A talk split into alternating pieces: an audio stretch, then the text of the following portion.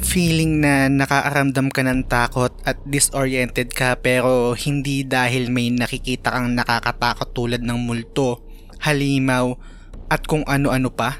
Yung feeling na natatakot ka kasi hindi mo maintindihan yung nangyayari sa nakikita mo.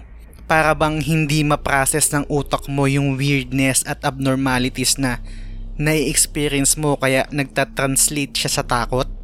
Dahil ang daming information at complex na ideas, nagsisend ng signal yung senses mo papunta sa utak mo at nagkikreate ng uneasiness at discomfort sa'yo. Tangina, yan yung mga naramdaman ko habang naglalaro ng control.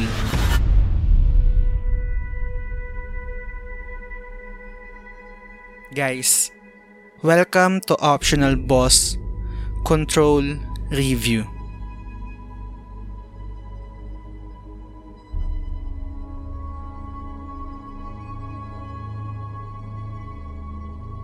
Control is a third-person paranormal adventure game developed by Remedy Entertainment and published by 505 Games.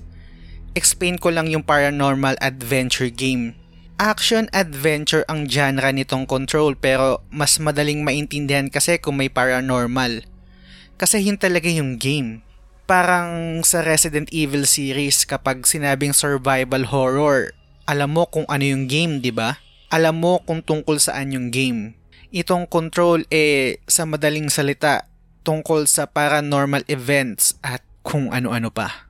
Kung gusto mo talaga na blind playthrough at maselan ka sa kahit katiting na slice ng story, I suggest stop listening to this episode.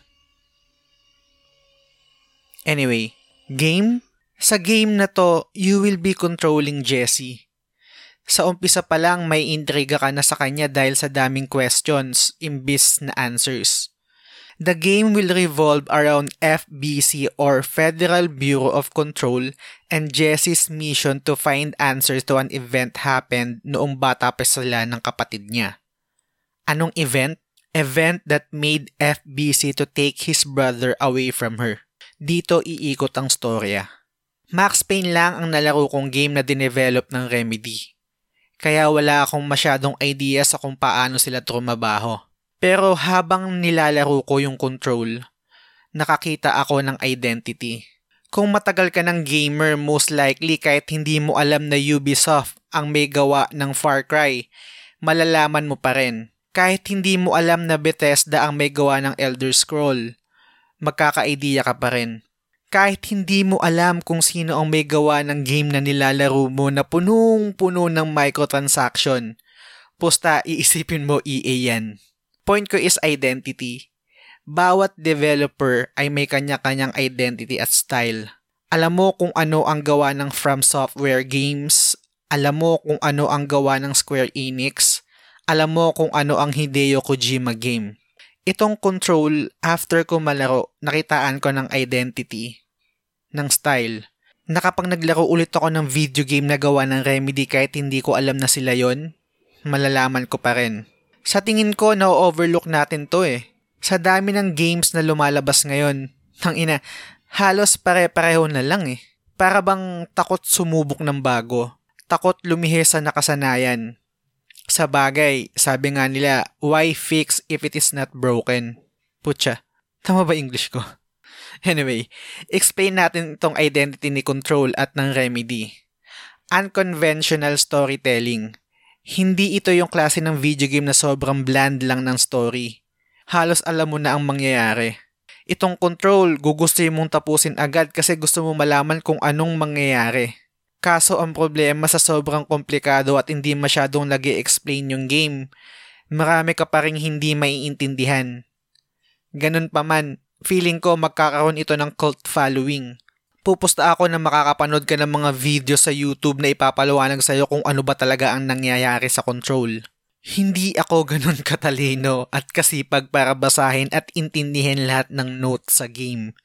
Pero kung mahilig ka magbasa at trip mo maghukay sa lore, kapatid para sa itong game na to.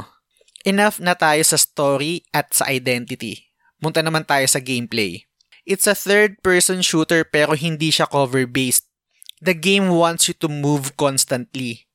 Ang weapon mo dito ay yung service weapon or director's gun. Nagpapalit ito ng anyo at may iba't ibang gamit depende sa klase ng kalaban.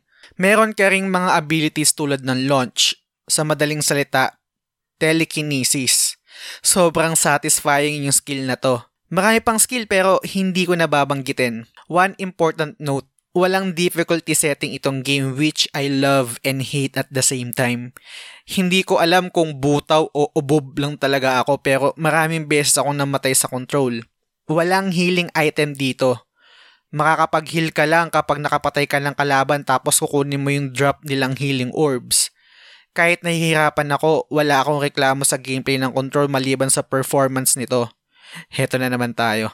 Nung una kong laro, Pakte sobrang lag kapag madaming kalaban. Kahit simpleng pagpunta lang sa menu, naglalag pa. Kaya tinigil ko muna paglalaro. Pagbalik ko, nagkaroon na ng patch at na-improve na yung frame rate drop pero may mga pagkataon pa rin na talagang sablay ang performance. So yon Music and sound design naman tayo. Tang ina, the best. Kung lalaroin mo to, I suggest use a headset or headphones kahit gaano pa kaganda speaker mo, hindi mabibigyan ng justice yung ganda ng sound design ng control. Dito tag team yung sound at visual. May mga weird kang nakikita tapos may mga weird ka ring naririnig na magresulta sa kaba at takot. Hindi mo maiintindihan kung ano yung nakikita mo sa screen tapos may maririnig kang mga bumubulong sa sayo na hindi mo rin maintindihan kung ano yung sinasabi. Panalo hindi ko na alam kung anong adjective gagamitin ko pero sobrang panalo ang visuals at sound design ng control. Paputulo ko ng daliri kung mapapangitan ka. Joke lang.